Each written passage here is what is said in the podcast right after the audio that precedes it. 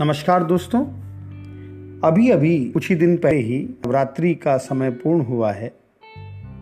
आज नवरात्रि के विषय में जानते हैं कि हम नवरात्रि का क्या अंतर हम पर पड़ा, नवरात्रि में क्या घटित हुआ हमारे जीवन में।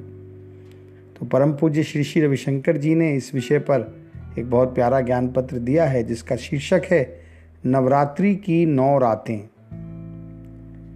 नवरात्रि का अर्थ है नौ रातें या नई रातें। नव का मतलब नया भी होता है और नौ भी होता है। तो दोनों ही अर्थ हैं, नौ रात या नई रात।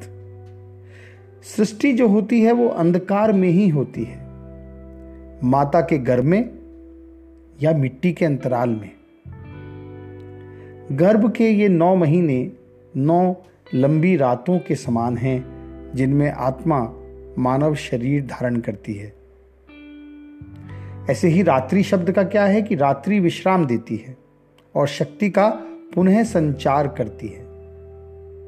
दिन भर काम करके लोग रात में घर में आते हैं, उत्सव खुशी मनाते हैं, प्रार्थना करते हैं और फिर रात्रि में सारी सृष्टि सो जाती है। चौकीदार भी सो जाते हैं।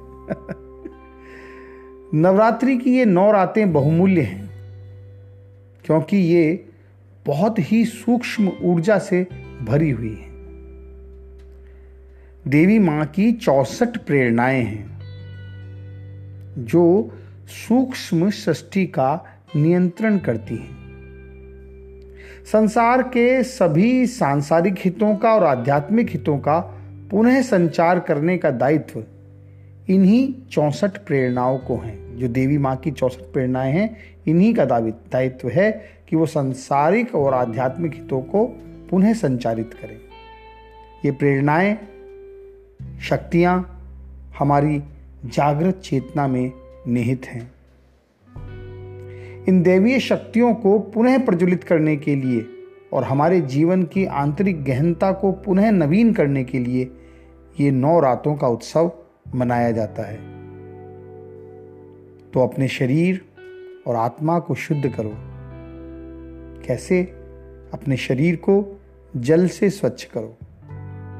अपनी आत्मा को ज्ञान से, प्राणायाम व सुदर्शन क्रिया से और ध्यान से शुद्ध करो।